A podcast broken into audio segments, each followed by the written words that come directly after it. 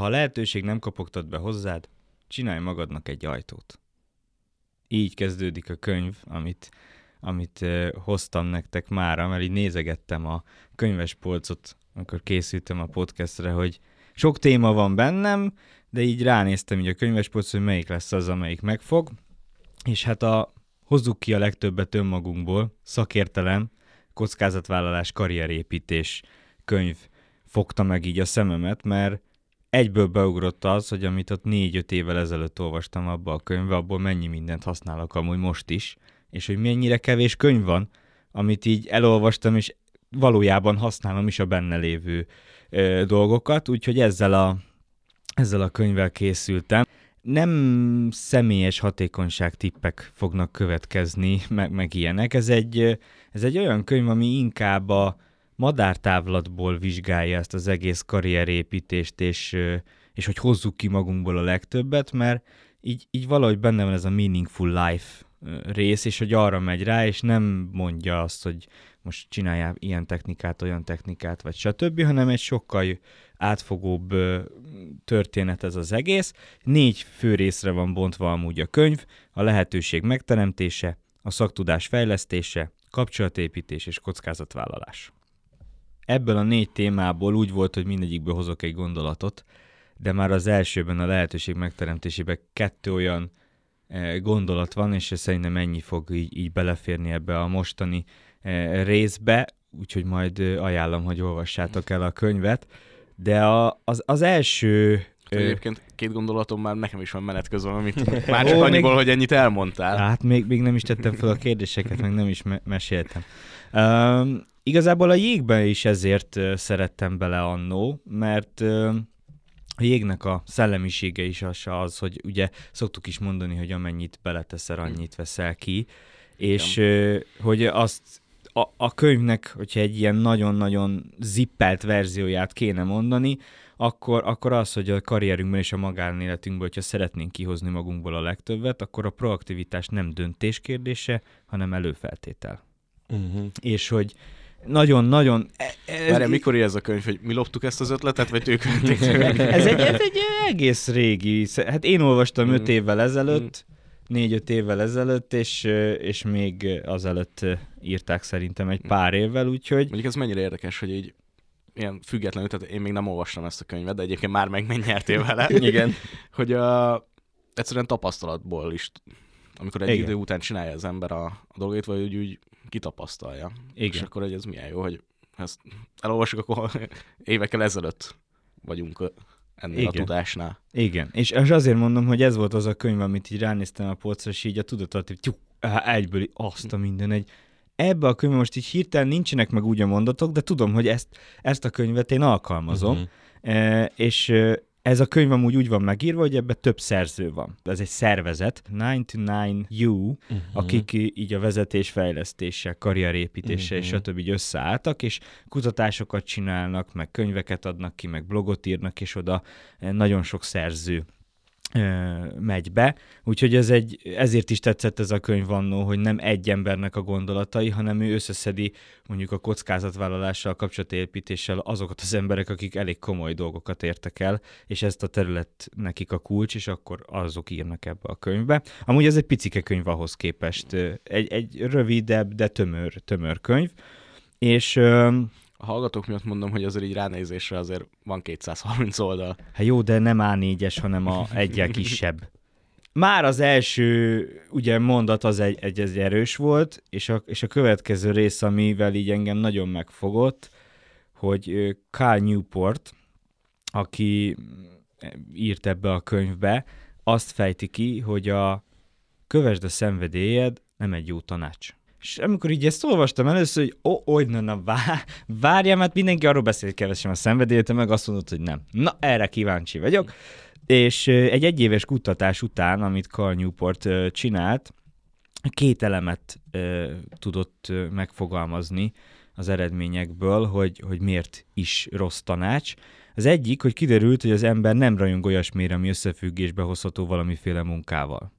Hosszú távon. Tehát ez evidensnek tűnik, de ezt így ki is sikerült mutatni, hogy ami munka, azt úgy egy idő után annyira nem szeretjük. A második, Határozott érdeklődést mutatunk valamilyen téma iránt, az elmúlt évtizedek pályaelégedettségi felméréseinek eredményei szerint a már meglévő lelkesedésnél jóval többre van szükség ahhoz, hogy örömet lejjünk a munkánkban. Ez egy két olyan egész így, hát ezt gondolhattam volna történet, és így mondom, jó, hát ezzel annyira azért nem leptetek meg, de ez a kutatásának az eredménye, de ugye ebből ő levont két tanulságot, és itt a lényeg. Az egyik tanulság az az, hogy nem is olyan fontos, hogy mivel keressük a kenyerünk. És oké, mondom, jó, nézzük meg, hogy ez miért van így, és ő azt mondja, hogy nem az a lényeg, nem a tevékenység a lényeg, hanem az értékrend és a környezet, amiben bármilyen tevékenységet végzünk. Tehát a hivatásunk és amivel hosszú távon akarunk pénzt keresni és karriert akarunk építeni, akkor nem az a lényeg, amit tevékenykedünk, amit csinálunk, hanem azt, hogy azt miért csináljuk az értékrend miatt, és hogy milyen környezetben az is az értékrendünkhöz, hogyha nekünk a szabadság az egy fontos érték, tehát hogy tudjunk gyorsan, szabadon dönteni, onnan végezhessük a munkánkat, ahol akarjuk, bármi, akkor az a környezet nekünk fontos, és hogyha ugyanazt a tevékenységet, mint mondjuk nézzük egy oktatás. Mert én nekem nagyon nagy misszióm az oktatás és az embereknek a fejlődésével kapcsolatos dolgok. Viszont ha nekem be kéne menni egy iskolába és ott tanítani, az borzalmas, viszont az, hogy mondjuk videókurzusokat csinálni nonformális oktatáson keresztül, mint amit a jégben is csinálom, kurzusok szervezése, stb. És ezt koordinálni, egyből jön az, hogy oké, menjünk, mit csináljunk, hogy tegyünk, vagy ha be kell mennem egy 4 fal közé, és ott ugyanazt az anyagot éveken keresztül, nem. És pedig a tevékenység ugyanaz, az oktatás.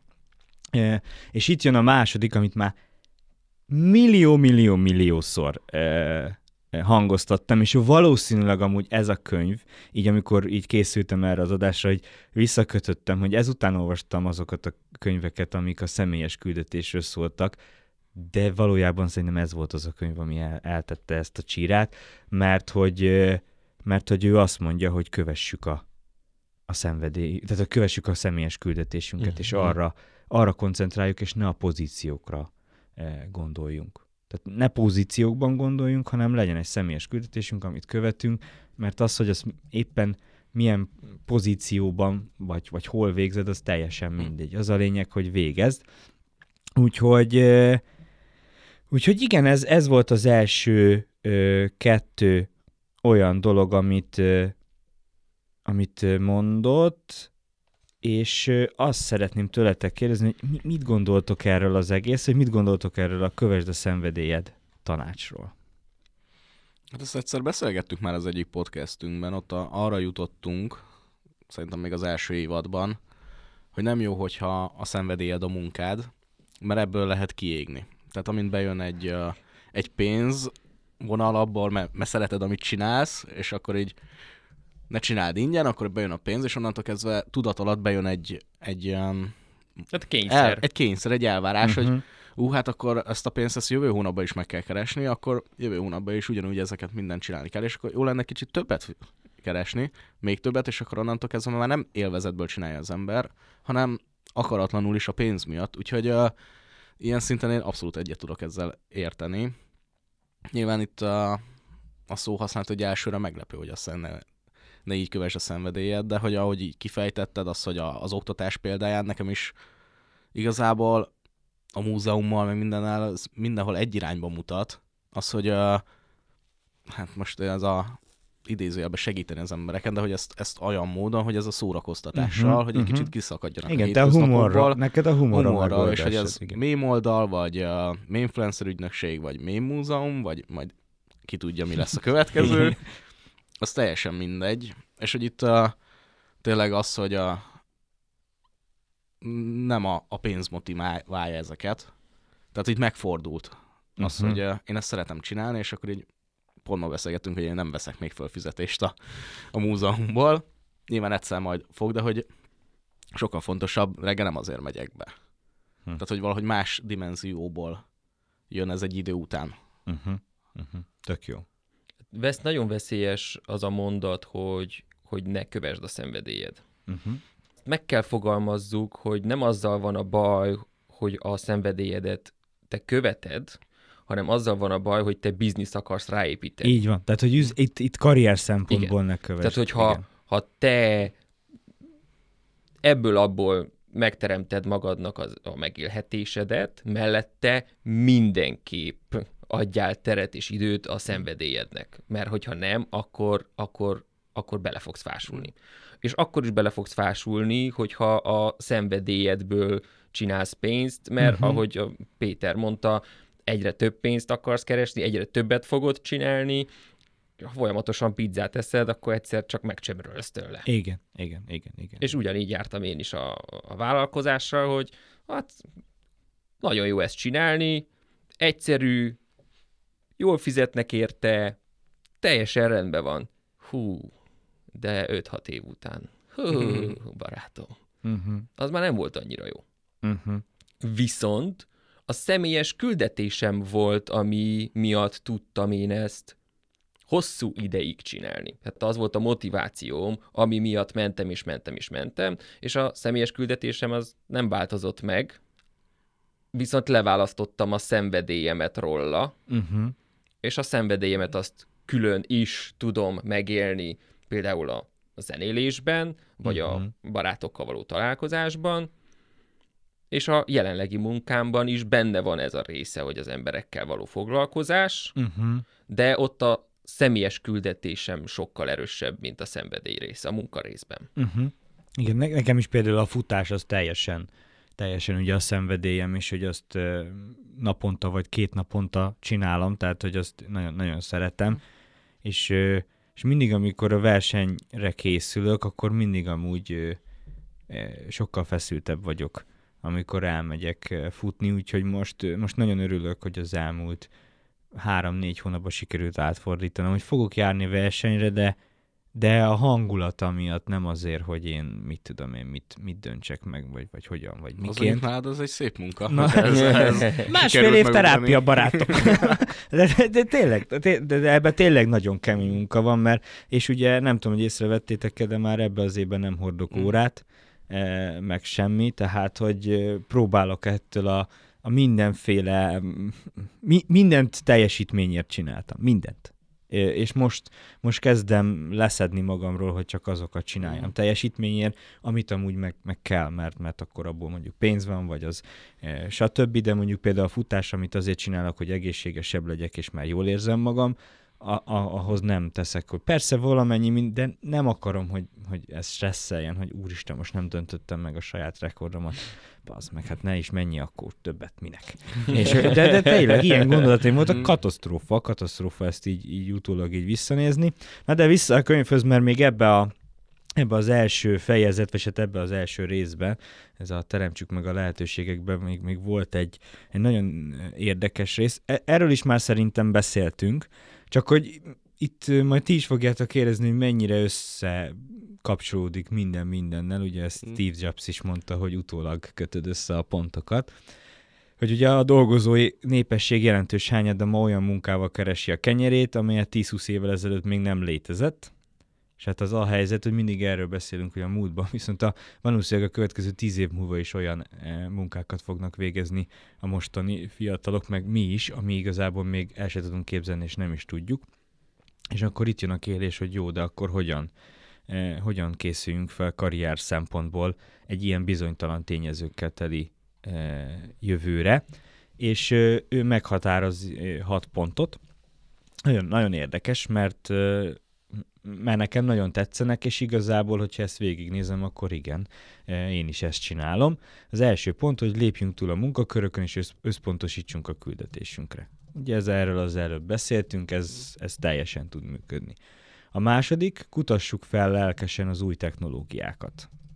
És itt ő jobban kifejti azt, hogy ez nem azt jelenti, hogy neked kell lenni a mindenhol az early adapternek, és akkor állandóan mindent, viszont próbálj meg minél több technológiát kipróbálni, akár feladatkezelőt, akár ugye cloud tárhelyeket. Tehát, hogy olyan dolgokat, amik amik már úgy vannak, de eddig nem volt benne az életedbe, hogy és nem biztos, hogy be kell építened, mert ennek az a lényege, hogy próbáld csak átlásd, így van, próbáld ki, és lásd. Így van, igen. Mert a későbbi technológiák, ugye az előző technológiákra épülnek, ez mindig is így volt, és hogyha nem érted meg, hogy mondjuk egy Trello hogyan működik, akkor nem fogod megérteni, hogy mondjuk a Notion, ami egy sokkal jobb, mint a Trello, és egy kicsit másképp működik, de azért tudtam gyorsan magamévá tenni a Notionnek a működését, mert megvolt már a háttér az agyamba, hogy ennek az egésznek mi a lényege, csak annyi, hogy ez most dizájnból nem így, hanem úgy jelenik meg, azért, mert jobb, azért lett egy másik. Tehát, hogy és hogyha ezeket nem próbálja ki az ember, akkor ugye nem tudja. A harmadik, segítsünk másokon, amikor csak tudunk. Ez ilyen nagyon érdekesnek tűnik, de hogy eddig ilyen nagyon technológia, meg kövesd a szenvedély, de hogy az embereknek való segítés, és egyedül gyorsan lehet haladni, de messzire nem. Tehát, hogy mindig ez egy nagyon fontos dolog szerintem az életbe, és hogy azért segíteni, mert éppen, hogyha ott van időd, van tudásod hozzá, vissza fogod kapni az élettől. Ez nagyon jól összekapcsolható az értékrenddel, meg a környezettel. Igen, tehát, hogy ezek ilyen nagyon egymást támogató dolgok. A negyedik, kezdeményezzünk, vállalj újabb feladatot, és indíts új projekteket. Szintén azért, hogy nem is tudom, hogy hol olvastam, vagy hallottam, de ez nagyon megfogott az a példa, hogy a legtöbb növény az szépen nő, amikor virágzik, puff, utána elhal és kész. És ez ugye a fáknál is így van, hogy megújul, ciklik, tehát hogy semmi sincs konstans, az, hogy na, akkor én most itt kész vagyok. Igen, és hogy a növények erre egy nagyon jó példák, ők is organikus dolgok, és ez ránk is igaz, és nem csak ránk, a karrierünkre is igaz, tehát hogy nem nagyon van olyan dolog, ami nagyon hosszú távon egy szinten tudott tartani, mert az igazából az hanyatlik, mert a világ meg közben megy, tehát hogy azért a világ nem fog megállni csak azért, mert te most így pihenni szeretnél, és akkor így ebbe a karrierbe jó vagy. Az ötödik, növeljük a szerencsehányadosunk, nyitottságunkkal és éberségünkkel. És ezt azért fejti ki, mert nagyon sokan kitalálnak egy tervet, hogy ő ezt így fogja csinálni, és rengeteg jó lehetőség jönne, ami eltérne ettől a tervtől, viszont hosszú távon sokkal többet adna ahhoz, amit éppen csinál, és a céljait ezt erősíteni, csak hogy nem tekinget jobbra-balra, hanem csak előre, mert és ezért is mondom, hogy például az elsőhöz, hogy lép ki a munkakörből és gondolkozz a küldetésbe, mert a küldetés megadja ezt a szabadságot. Tehát ha már az elsőt betartod, akkor ez már egy sokkal könnyebb. Hát a tervek arra jók, hogy legyen mitől eltérni. Meg az ettől függetlenül ad egy struktúrát. Igen, rendezi a gondolataidat. Így van, igen. És szerintem ez a fő feladata. Igen. Nem az, hogy mi lesz a következő lépés, hanem nagyjából az irány, merre megyünk. Igen. És akkor az utolsó, hogy rendszeresen tegyük fel maguknak a kérdést, hogyan tovább. Tehát ne csak akkor tegyük fel a kérdést, amikor már meg kiégtem. Nagyon rossz kedvem van, meg depressziós vagyok. Nem jó semmi. Ne ekkor. Hanem én mostanában rászoktam, hogy havonta egy napot csak azzal töltök, hogy akkor most hol vagyok, hol tartanak a projektek, miben, hogy érzem magam. Jó irányba megyünk-e, és ha igen, nem, ha nem, akkor miért nem, stb. Tehát, hogy kell ez a tudatosság része, hogy a jelenben is azért odafigyeljük, mert ha én képes vagyok arra, és ez egy negatív tulajdonságom is tud lenni, hogy nagyon-nagyon a víziót nézem, és nagyon-nagyon távolra nézek. És ami miatt így ennyire távolra nézek, így elveszek így a jelenbe, és nem tudok hirtelen mit kezdeni a dolgokkal, mert tök mindegy, hogy amúgy látszik, hogy ez amúgy nagyon rossz, mert hogy jó, de ez oda, arra vezet, és hogy meg tudod magyarázni, hogy ez majd miért lesz jó, de közben nem teljesen így van ez. Azért ez egy önbecsapássá is tud válni. Úgyhogy igazából ez a két dolog, amit szerettem volna kiemelni így a könyvben. Rengeteg minden van még benne. És alkottam egy egy ilyen mondás, hogy... Csak elfelejtettem közben. De egyébként valami az, hogy a jövő eredményei ma készülnek, tehát hogy oda kell nézni, de hogy magát ennél. Ez így van, ez így van. Mit gondoltok erről a 6 pontról? Van-e olyan, amelyikkel nem értetek egyet? Igazából mindegyiket tudtam magamévá tenni. Tehát, hogy olyan, amivel nem értek egyet, az ebben nincs. Tehát, hogy némelyiknek tehát bele is kellett szólnom már ott helyben, hogy ez bennem hogy csapódott le. Aha. Úgyhogy ez abszolút minden szavával egyet tudok igazából érteni. Még hogy a saját fordításomban is.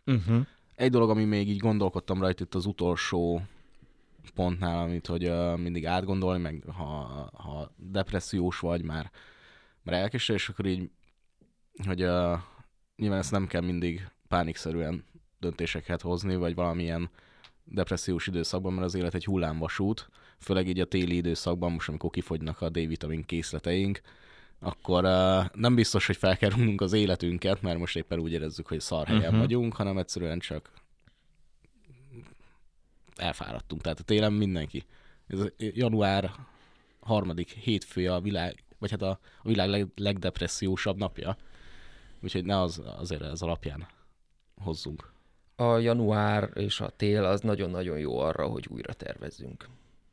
Tehát, hogy ott időt lehet adni magunknak, hogy begubózzunk, egy kicsit medvék legyünk, és újra tervezzünk. Mind a 6 ponttal egyetértek.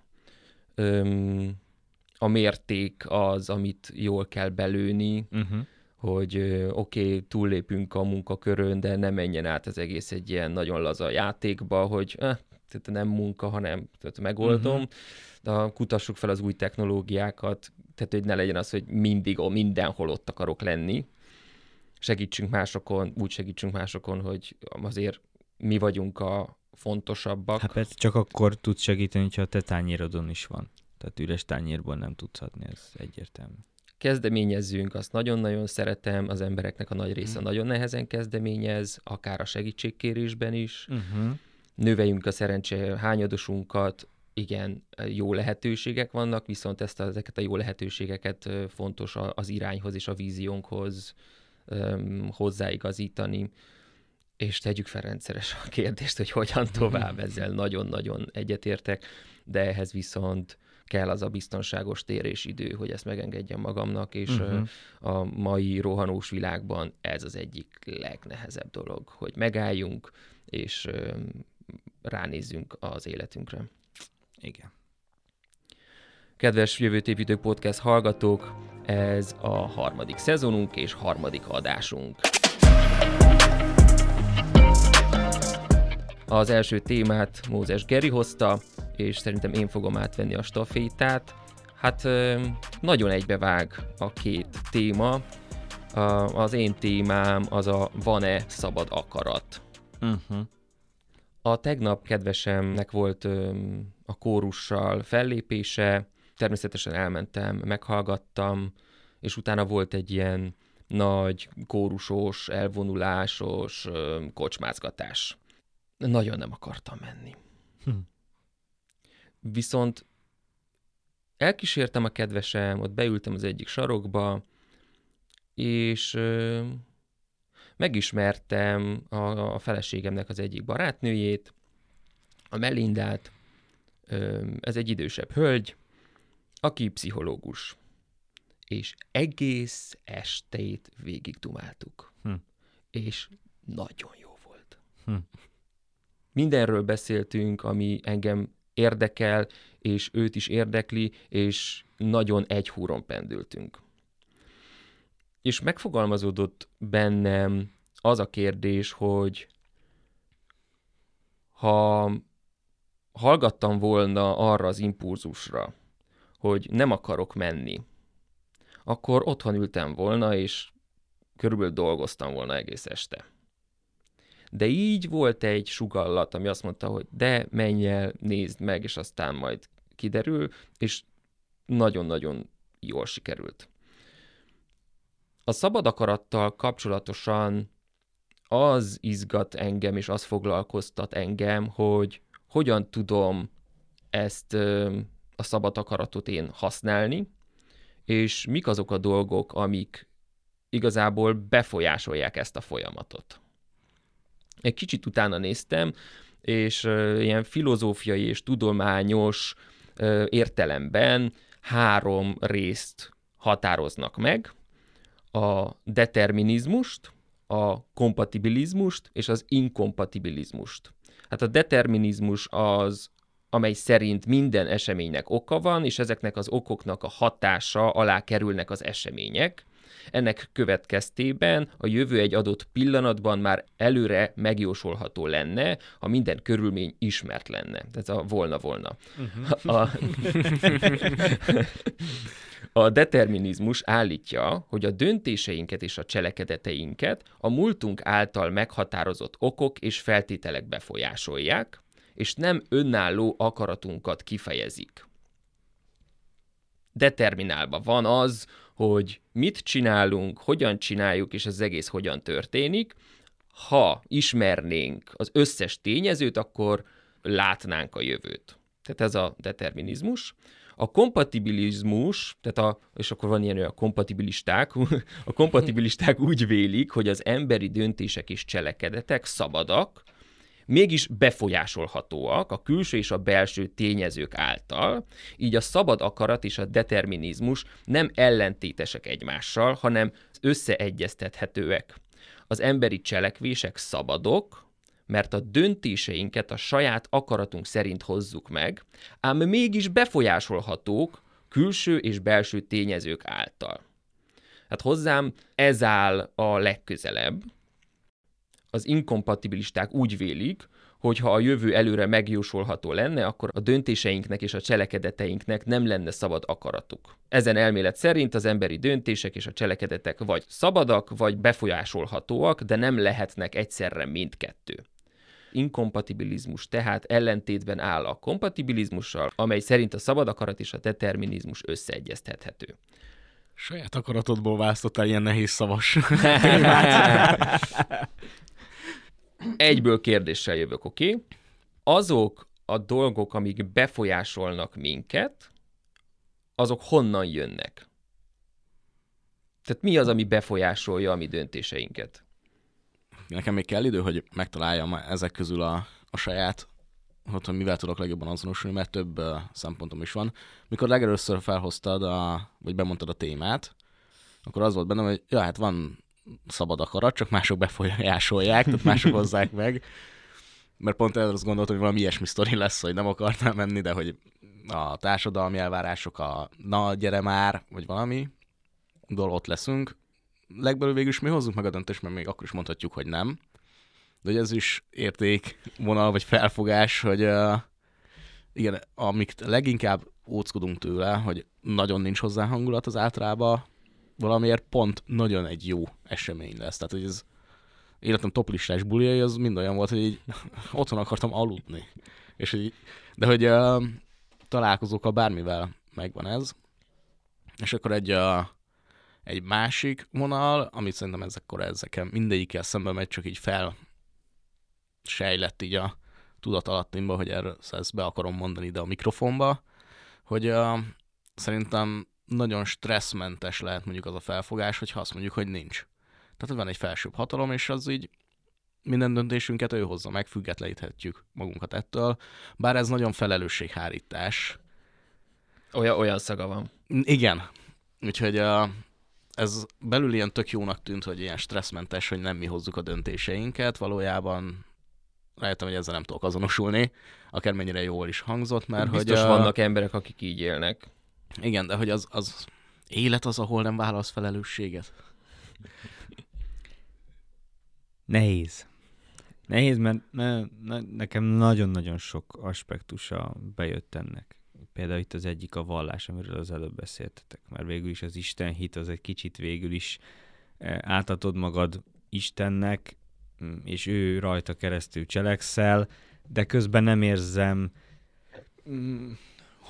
de nem érzem azt, hogy teljes felelősséghári. Tehát, hogy mindegy, a vallásnak van az a része, amikor azt érzem, hogy de, teljesen a felelősséghárításba megy át, és azzal nem tudok egyetérteni, viszont van az a része, amikor meg benne van ez a magasztosabb, és hogy nem teljesen te döntesz, de közben figyelsz rá, meg meghallgatod, meg stb. Tehát, hogy ez például így a vallás tekintetében ez egy nagyon nehéz, és ebbe tovább nem is szeretnék belemenni, mert ez, ez egy nagyon kemény téma. Mondod, inkább nem is a döntéseknél, hanem az ilyen egyedülétnél, hogy abban tudsz ezt segíteni, hogy ott van mellett. Úgymond kvázi mellettünk mindig, de hogy mi hozzuk a döntést. Tehát nem ő hozzá, hanem mellettünk vannak. Igen, azért mondom, hogy ez egy nehéz téma, ez egy külön adás részt megérne, ez az egyik. A másik meg szeretem is, meg most nem is tavkent, mert van egy másik könyv, amit amúgy már 1000 éve föl van írva, hogy majd azzal a témával jövök. Itt villog előttem a kurzornál a magány evolúciója, mert hogy az van egy könyv, ami mindenre számítottam, csak arra nem, hogy ez erről fog szólni, és ott fogalmazza meg azt az író, hogy például ez az, amit most te is átéltél, meg te is mondtál a bulival, meg szerintem ezzel nagyon sok ember tud így kapcsolódni. A magányt azt úgy vesszük, hogy ez egy rossz dolog. Az a társadalomban, hogyha te magányos vagy, akkor azt nem mondod el, nem kérsz segítséget, mert cikinek érzed, stb. És a könyv az nagyon szépen levezeti, hogy amúgy ezt az evolúció, ezt egy olyan funkciónak használja, vagy hát arra találta ki, csak mi nem úgy használjuk, mint az, hogy szomjas vagy éhes vagy. Az azt jelenti, hogy ha magányos vagy, akkor az olyan, mint hogyha szomjas vagy, innod kell, magányos vagy, menjél társaságba. És ez az, amit most így tavken egy kicsit így, hogy egyedül akarok lenni, nem akarok, de elmegyek, mert a kedvesemet támogatom, meg stb. És hogy közben meg lett egy nagyon jó, mert igazából úgy használtad most ezt az érzést, ahogy az evolúció számunkra ezt kitalálta. Csak ez most nekem egy wow pillanat. Jézusom, igen. És hogy mondom, amikor olvastam ezt a könyvet, és még nem értem a végén, mert ez annyira deep, hogy abba is kellett hagynom az olvasását, mert nagyon sok mindenen elkezdtem ebből gondolkodni, és akkor itt jön be az a kérdésedre, hogy válaszolj. Azért mondtam, ez nekem egy rettentően komplex téma, hogy szerintem mi hozzuk, de hatással van ránk ugye a DNS-ünk, a családi hátterünk, a neveltetésünk, a környezetünk, a marketingesek. De hát tényleg, az interakciók, minden ugye lövik a tudatalattinkat úgy, hogy ugye arról nem is tudsz, de úgy hozol döntéseket, hogy igazából irányítva van, de azért ebből ki is lehet, mert hogyha a tudás ugye hatalom, ezzel te tudatában vagy, akkor észre tudod venni, hogy itt most valami van, még nem tudom, hogy mi, de valami van. Akik ezzel nem foglalkoznak, azoknak meg ez se jön, hogy valami van. Tehát, hogy azért mondom, hogy és én azt se hiszem el, hogy előre ki van találva az életünk.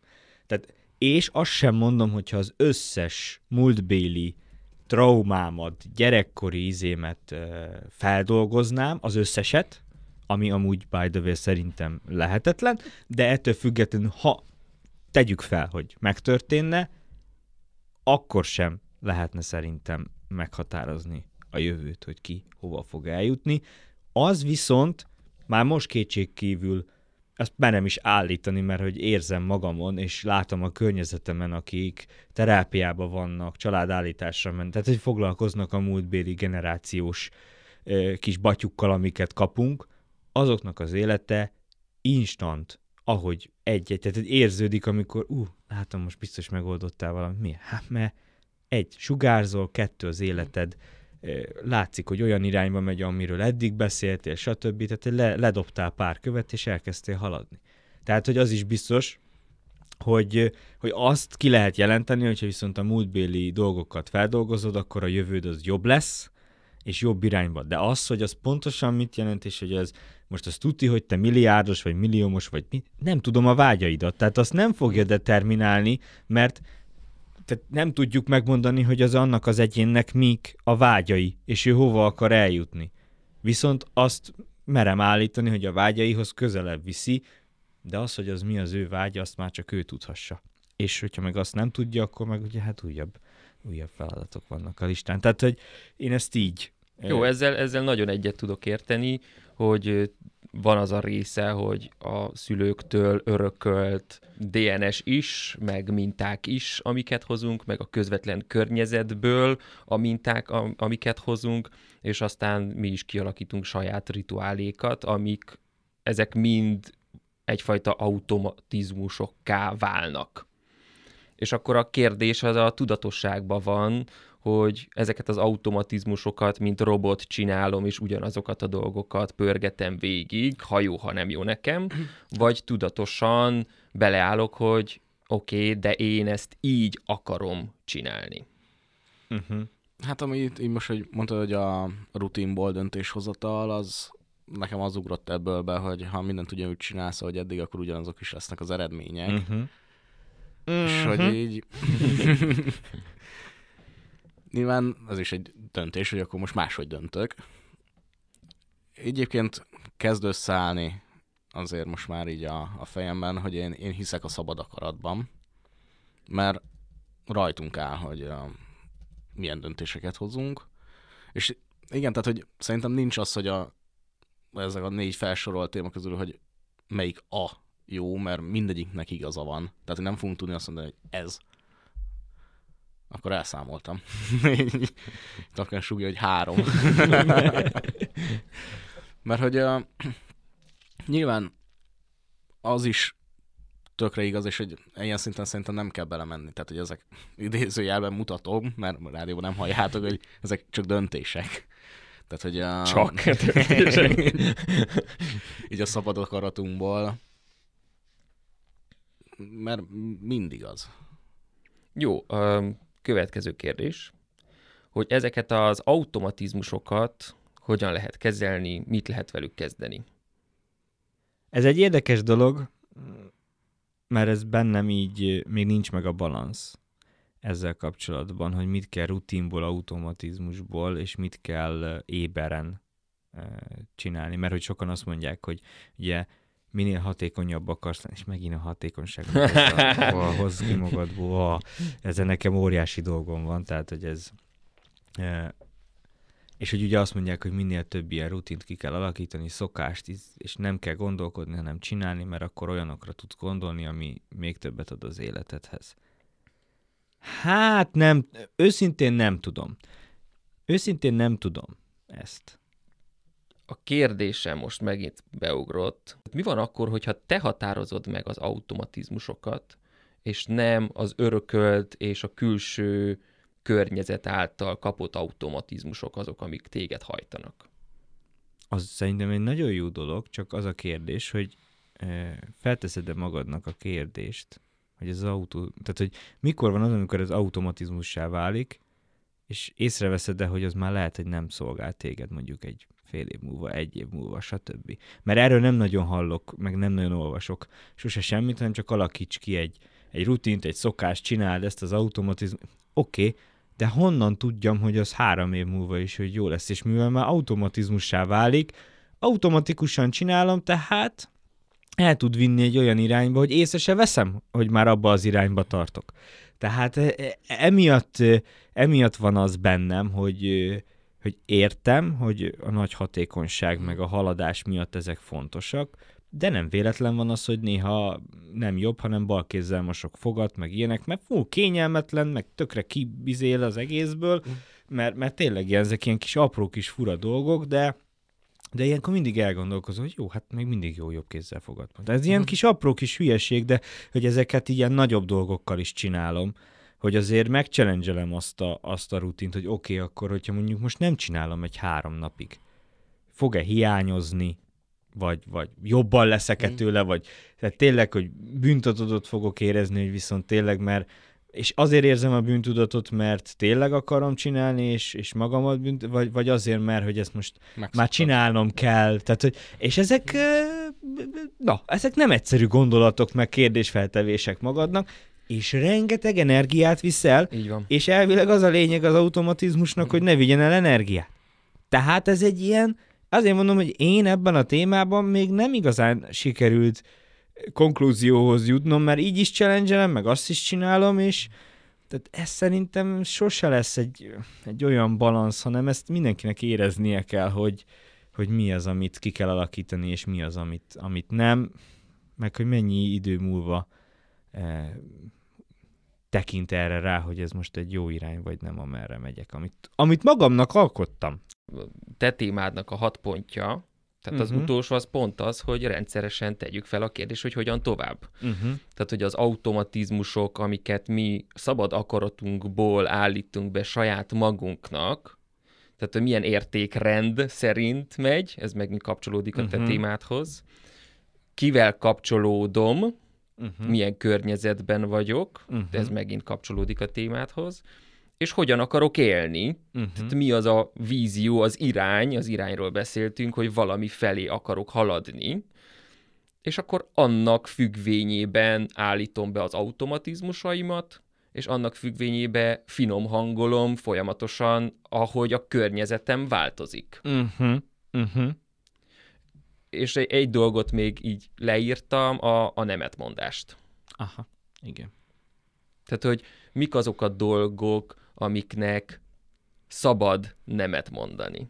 Édesanyámnak van egy nagyon jó mondása, hát a bármilyen függőséghez, közeli eszközhöz nyúltunk, cigi, pia, ez az.